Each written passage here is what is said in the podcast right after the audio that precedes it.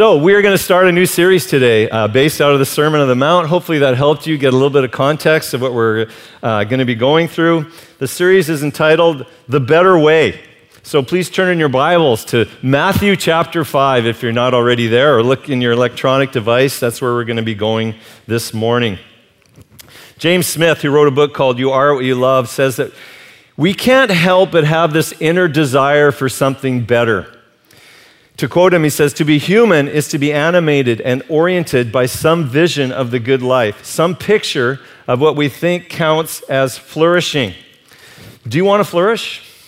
Well, of course you do. You want to flourish. You want your family to flourish. You want the community of friends and people that you're around. You're, you want your city, your country to flourish.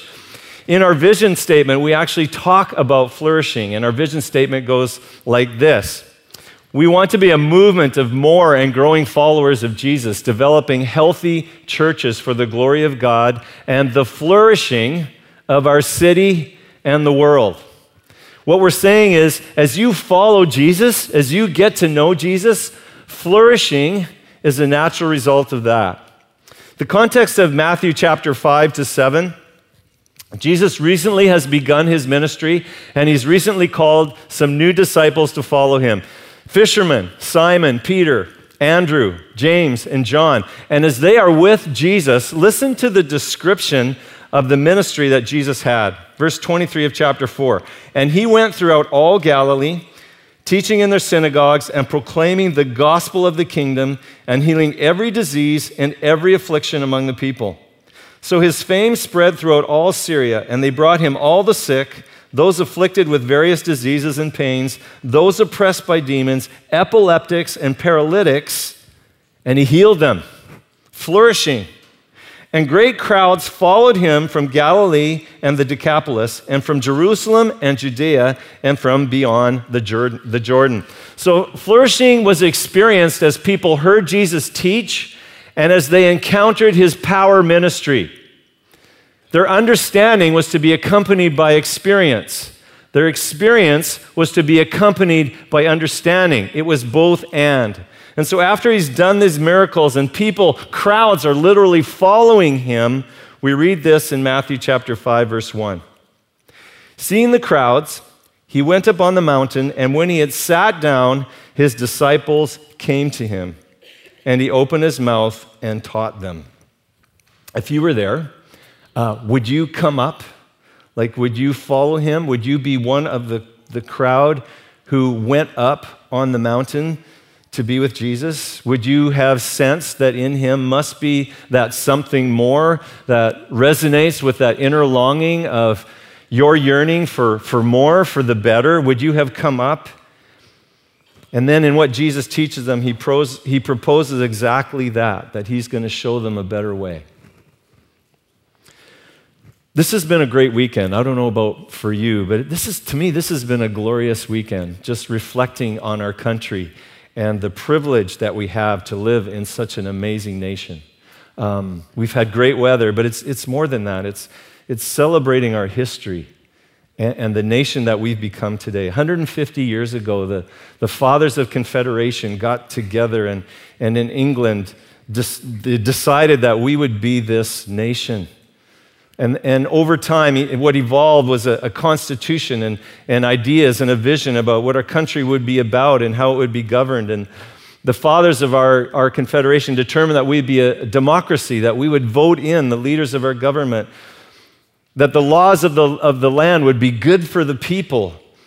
And, and so we have these laws of the land that it'll be, it'll be against the law to, to steal another person's property. So while you're here, at least it is most unlikely that someone's going to be in the parking lot ransacking your vehicle in, in, this moment because that's not what our society is about, and we punish those who do.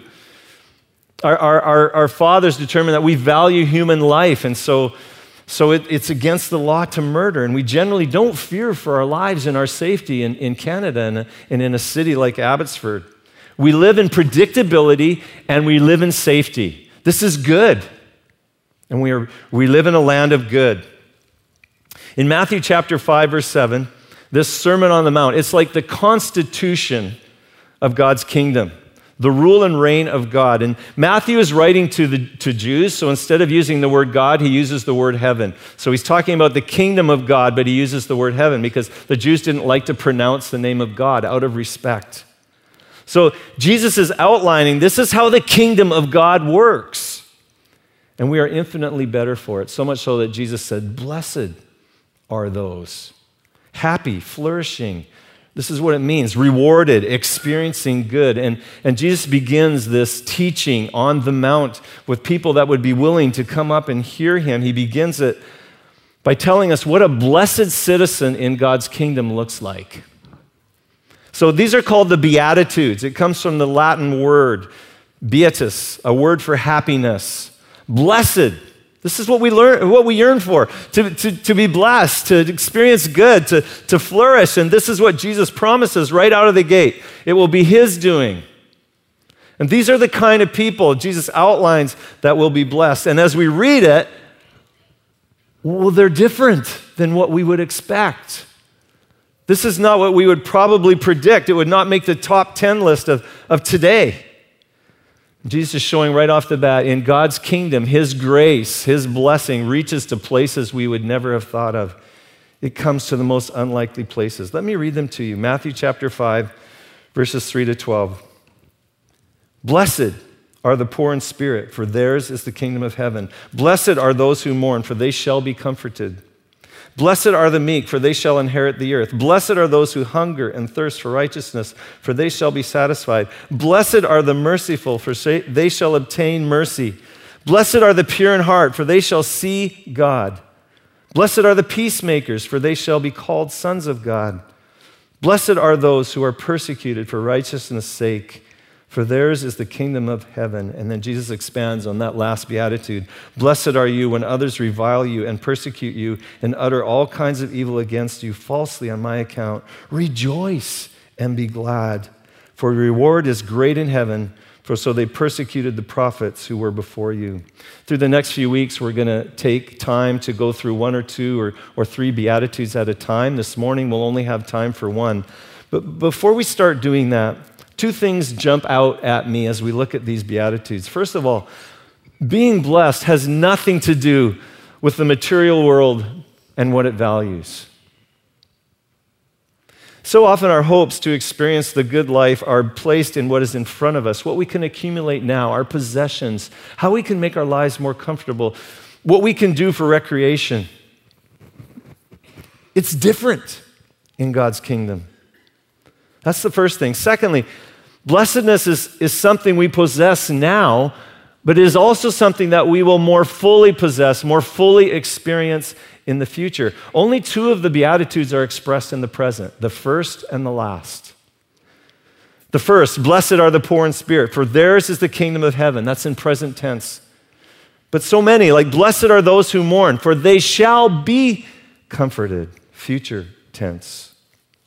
This last, last week, I had the privilege to hold in my arms like a one or two day old baby. And as I entered the room in the hospital, just to see the joy on everybody's faces that were there, and, and grandma, and just, wow, this is so exciting. Their, their joy was uncontainable. It was just seeping out of them and expressed in their body and, and on their faces in so many ways. But this same week, this last week, I heard the news, and, and some people we've been praying for a text that a family's friend, our family's friend's two week old who'd been fighting for its life had passed away. They are mourning. Jesus says, Blessed are those who mourn. Well, how is, how is that possible? Because this is not all there is. See, when you have the kingdom, when you see the kingdom, what's in front of us and what happens to us in this moment, in our present, that's not all there is. And so we can experience God's comfort, we can experience God's present, presence in the now, but, but there is so much more for us that we understand because of God's kingdom, because of the life, the death, and the resurrection of Jesus Christ, and what He's accomplished through that, the future that we have for us, that there will be a day who all those who have put their faith and trust in Him, their sins will be forgiven, and they will be all united in Christ for a future eternity where there is no pain, there is no suffering there is only joy in his presence. Then blessed are those who mourn, for they shall be comforted, has so much more meaning. The kingdom of God is expressed now and experienced now, but it is more fully experienced in the future. And for that, we must wait, occupying our time well in the present while we wait for the better that is to come. And th- this can be difficult for us because we are so much people of the now. We are people who have microwaves. Like you want something hot, you just get it done. We have computers at our fingertips, these things called phones or computers. So we have access to, we can play Kahoot in a moment's notice. We have access to information like right now, and our desire for now is so strong it has to be catered to. Businesses know if you're searching for information or their product online, like you won't go two or three clicks. That's, that's too long to wait. It's got to be accessible right now. We are people who don't wait. Jesus says, Blessed, flourishing are people who can see beyond the present with all of its temptations to live for the now. Blessed are those who value the kingdom and the fulfillment of God's kingdom when everything one day will be made right. Those are the citizens who, instead of living for the moment, live with a long term view. Think about that as we watch this video. Later in Matthew's gospel, he also records something similar to what Ethan just read. Out of Matthew 18, it says, Truly I say to you, unless you turn and become like children, you will never enter the kingdom of heaven. Whoever humbles himself like this child is the greatest in the kingdom of heaven. So, using children as a living example, Jesus makes a direct connection between humility and the kingdom of God. And this is so, like humility and poverty of spirit are, are so close to each other. And that's what Jesus begins with uh, on the Sermon of the Mount, right out of the gate. If we go back to Matthew chapter 5, the very first beatitude, he says, Blessed are the poor in spirit, for theirs is the kingdom of heaven. What we hear in the Beatitudes is not a, a command laws and, and commands Jesus will address later. But, but the Beatitudes are not commands, they're, they're like invitations. And so let's remember there's a crowd of people that have come up, some of them up the mountain, as the closer disciples have gone with Jesus. And we know from the end of the Sermon on the Mount that they were able to hear what Jesus was teaching because it says the crowds were astonished at Jesus' teaching. So they are there and they're listening in. And, and I can imagine as Jesus is pronouncing blessing that they are thinking, we want to get in on that. And so it's an invitation to be like that. Perhaps you've been in a situation, maybe at a party or something like that, where you hear somebody talking to someone else and they're describing a, a situation or, or a person. And, and as you listen to them, you think, oh, I'd like to experience that, or I'd like to be like that. To give you an example, you, you hear a person talking about their adventures on a sailboat you know how they talk about the wind in your face, the waves lapping on the boat, the feel of the power in the, in the sails of the wind as it dries the boat and it slices through the water. And as you hear their excitement and they talk about it, you go, I, I want to be a sailor. So when Jesus says, blessed, this person is blessed, those listening would have thought, well, I want, I want to enter into that blessing. I, I want to be like that. And this is what is happening in the Beatitudes it's an invitation to a better way of being or a better way of living. It's one that is not rule based, but neither does it, is it lack direction as to how we should live our lives. What we see here, many have referred to as, as an invitation to character. Character that is reflective of God's kingdom. Character traits like poor in spirit, meekness, purity, character traits that prepare us for the kingdom that is to come, for that future kingdom that we're waiting for in the fullness. N.T. Wright says in his book, After You Believe, this is exactly how we are to live between our conversion to Christ and the time when that kingdom will come in its, in its fullness. That we need to be living in worship and on mission while our character is being developed. And so we need to think about in the interim as we live on this earth that God wants to make us more like Jesus, that He wants to work out His kingdom character in our lives. Wright says this We urgently need to recapture the New Testament's vision of a genuinely good human life as a life of character formed by God's promised future. So Jesus says, Blessed are the poor in spirit. It's our invitation. I want to be like that. D.A. Carson, who was a professor here in Vancouver, widely known, traced this word poor in spirit uh, through its Jewish Old Testament roots. And he says, Poverty of spirit is the acknowledgement of spiritual bankruptcy, it's the conscious confession of our unworthiness before God. It's the understanding, as we sang in part this morning, that, Lord, I need you. I desperately need you. In Revelations chapter 3, in the, in the last church that Jesus talks to of seven, there's the church of Laodicea, and, and Jesus says to them, You know, you, you think you're full, that you're rich. They had all these material possessions. It was an economically thriving area, but what happened in their prosperity was that they got their eyes off Jesus and their need for relationship with Him, and they became independent of Him. So that Jesus has to say to them, You don't even know that you are poor. You're wretched and poor. Ask of me, and I'll give you what you need. And Jesus says, Behold, I stand at the door and knock to this church. Open the door. I want to come in. I want to have relationship with you. Don't live independent of me. Realize how much you need me. Blessed, Jesus says, are the poor in spirit. To be poor in spirit is not to devalue ourself, but to recognize our deep, deep need for God. And I just want to say this morning is it opens up all of the kingdom to us. For theirs is the kingdom of heaven. Humility is the pathway. Uh, understanding our need for God is the pathway, it's, it's the entrance into all that God has for us in His kingdom. I want to be like that. So we only had a little time to talk about it this morning, but how do we get there? Well, I think we need to value it. We need to value what God values, and we need to look to God.